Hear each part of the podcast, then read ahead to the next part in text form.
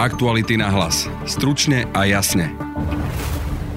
Zuzana Čaputová vedie už v treťom prieskume za sebou, v tom poslednom má 27,5%.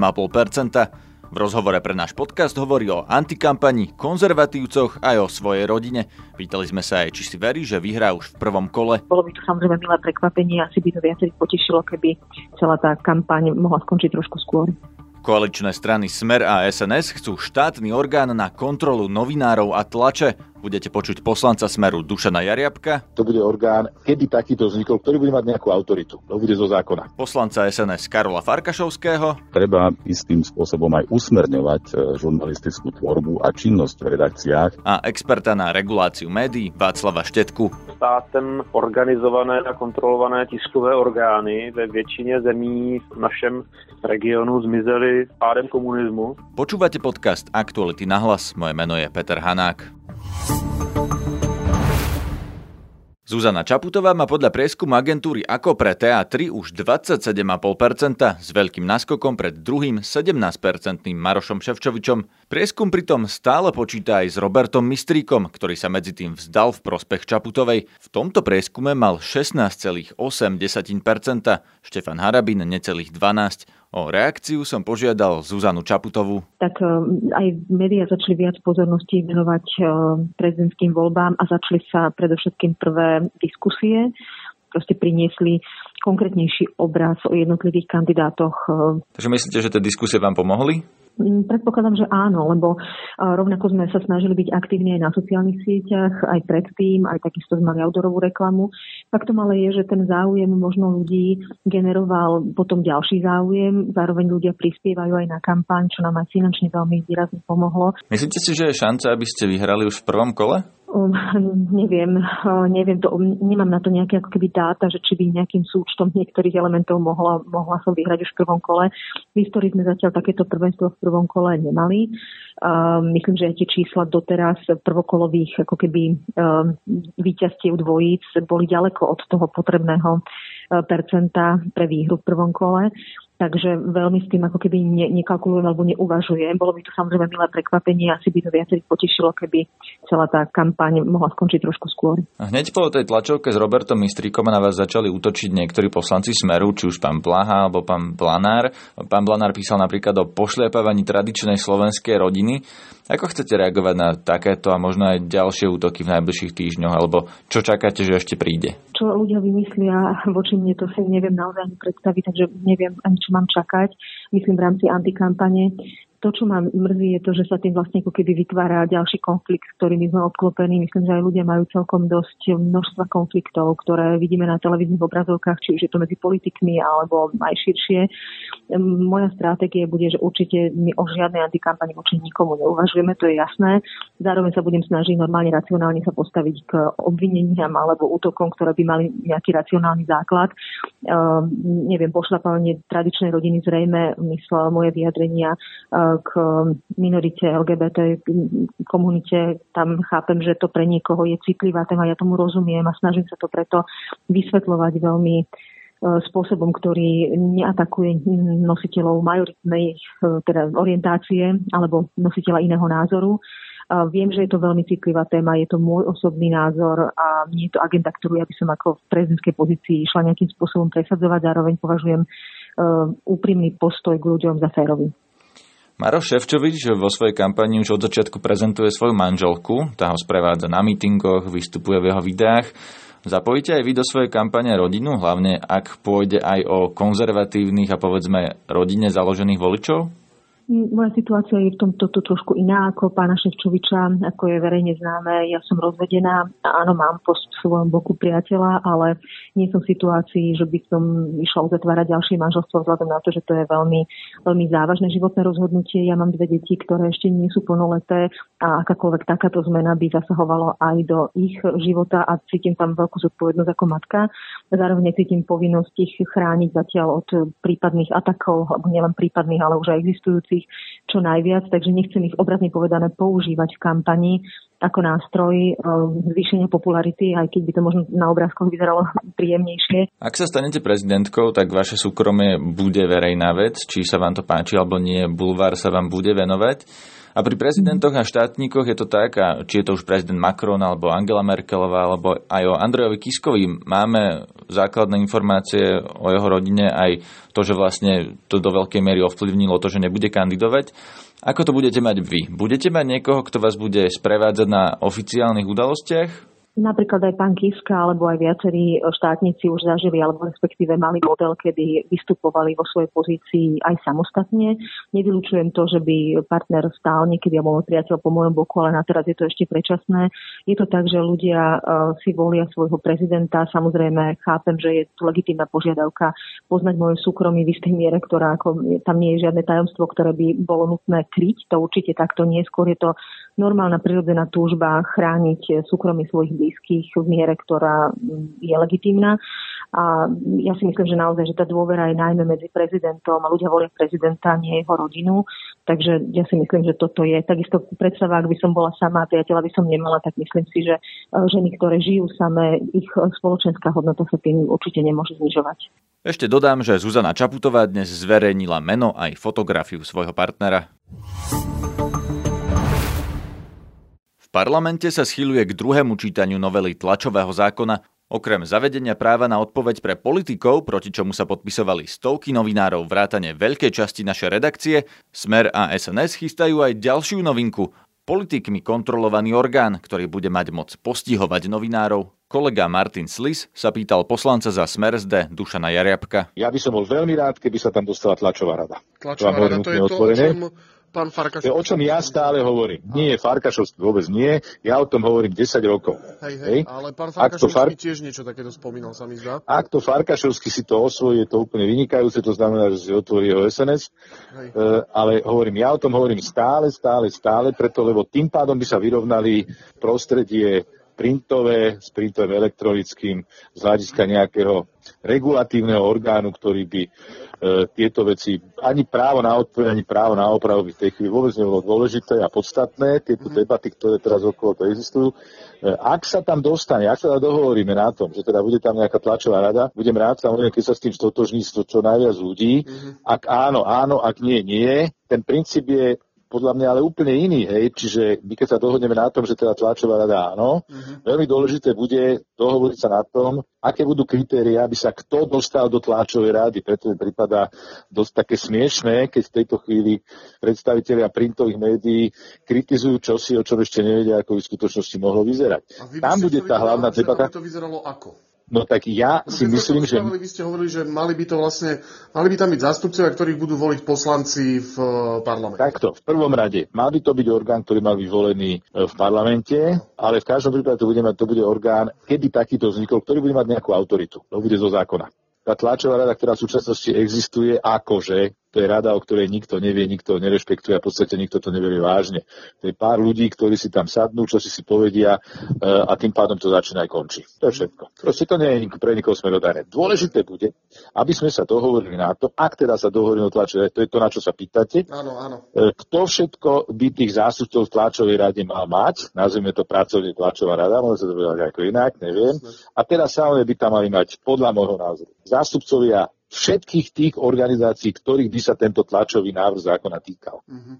To znamená vydavatelia, majiteľia, novinári. E, toto bude tá, asi tá hlavná debata na tomto, aby sme sa dohovorili na, kritéria tých, na kritériách tých mhm. členov, respektíve tých e, zástupcov, ktorí by mali byť volení, aby teda zastupovali všetkých tých, ktorí sa to týka. A nech medzi nimi vznikne debata. Ak tomu dobre rozumiem, tak to už je ako keby ale taká nadstavba, e, čiže už to máte oddiskutované, že... Nie, nie, vôbec nemáme, vôbec nemáme ani rozdebatované, či tlačová rada bude. Toto ja vám stále hovorím len svoj názor, lebo na to sa pýtate. Uh-huh. A keď k tomuto príde, tak určite budem hovoriť ten svoj názor presne tak, ako hovorím vám. Jasne. Ale vôbec zatiaľ táto debata, aj vzhľadom na tie prezidentské voľby a zrejme na iné témy, e, ešte sme sa k tomu nedostali. A čo sa týka teda nejakých ďalších zmien, e, už mi viete niečo povedať, že čo ďalšie tam možno budete meniť? Alebo... Viete čo, takto, pán aktor, pán aktor uh, skutočne neviem, ale ja stále hovorím, že pokiaľ by tam bola tlačová rada, uh-huh. my sa zbavíme množstva problémov, preto lebo to hodíme všetko v úvodzovkách na tlačovú radu, ktorá rozhodne áno alebo nie. Predstavte si právo na odpoveď, právo na opravu, koľko okolo tu bude zbytočných rečí pre a proti. Tak toto jednoducho dáte ako istý návrh tlačovej rade a tá o tom rozhodne. Samozrejme, niektorí budú spokojní, niektorí nie spokojní, niektorí nespokojní. Presne tak, ako je to v prípade Rady pre vysielanie retrantisu. Uh-huh. Presne to isté, úplne presne to isté. Čo by takéto zmeny v tlačovom zákone znamenali pre slobodu tlače? Pýtal som sa českého experta na vzťah demokracie a médií Václava Štetku, ktorý učí na Britskej univerzite v Louborov. Ten návrh eh, na znovu zavedení práva na odpověď eh, se do značné míry vymyká převažující evropské praxi v oblasti mediální regulace. Dá se říct, že ve většině evropských zemí, které ten institut práva na odpověď v tiskovém zákoně mají, tak ten institut je omezen na fakticky nepravdivá sdělení. To rozšíření působnosti na hodnotící výroky nebo dokonce snad celé názorové rubriky, jestli jsem tedy správně pochopil to by umožnilo politikům de facto reagovat v podstatě na každý článek, na každou zmínku. Zase důvodně obávat toho, že takové nařízení by mohlo být eh, různým způsobem zneužíváno a poskytlo by politikům eh, nepřiměřený prostor pro vlastní sebepropagaci. Takže problém je to, že odpoveď by platila, alebo že by aj politici mohli využívať, aj keď noviny napíšu pravdu?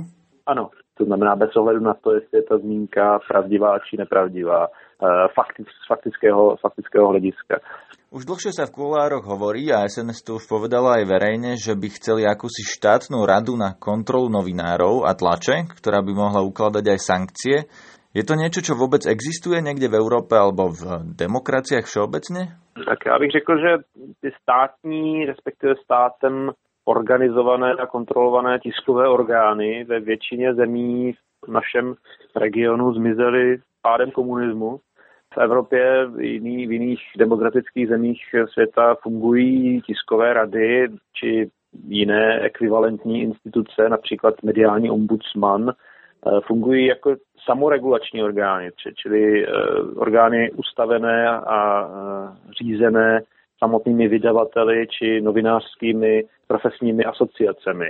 V Německu je to, nebo v Rakousku je to Presserát, v Británii je to uh, Independent Press Standards Organization a tak dále.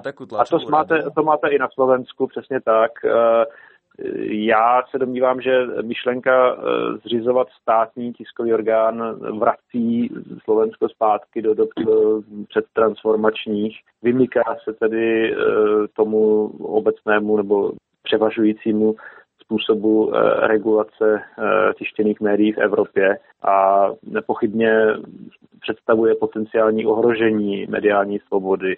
Takže toto by byl eh, nepochybně další krok, který by vzbuzoval eh, další obavy o osud eh, svobody, svobody médií a novinářů.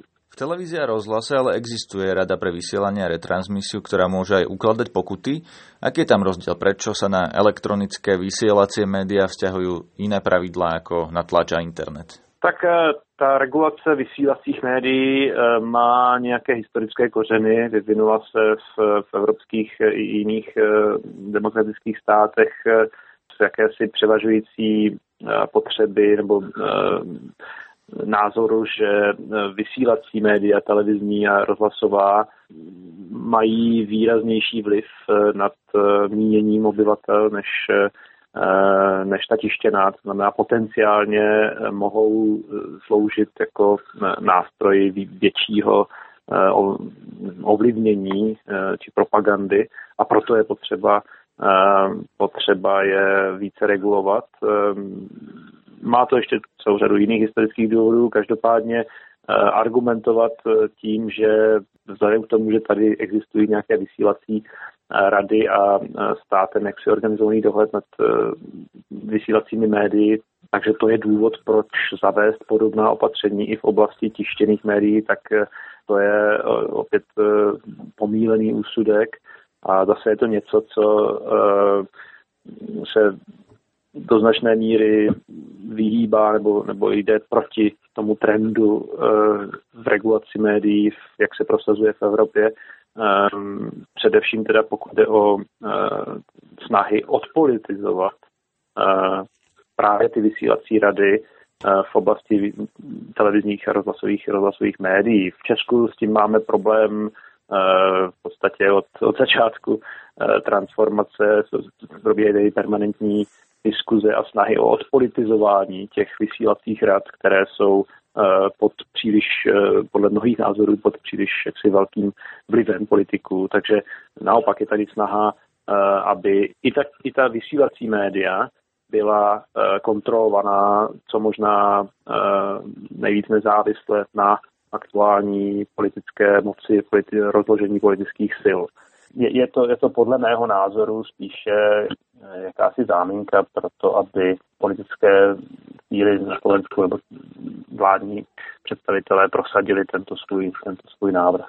Takže to čítate ako nejaké ohrozenie slobody prejavu alebo bič na novinárov? Potenciálně by, to, by se to mohlo stát nástrojem na kontrolu, kontrolu médií, trestání nepohod, nebo, nebo kontrolování nepohodlných názorů, omezování opozičních hlasů v, v médiích, snahu jakýmsi způsobem eliminovat ty kritické opoziční hlasy, které v médiích, v médiích zaznívají na adresu vlády. To je nepochybné. Já si myslím, že ta inspirace přichází nikoli z demokratických evropských zemí, ale ze zemí typu Maďarska, kde, jak dobře víme, tak se Viktoru Orbánovi jeho vládě podařilo do značné míry eliminovat opoziční média různými způsoby, včetně změn v mediální, velice výrazných změn v mediální legislativě.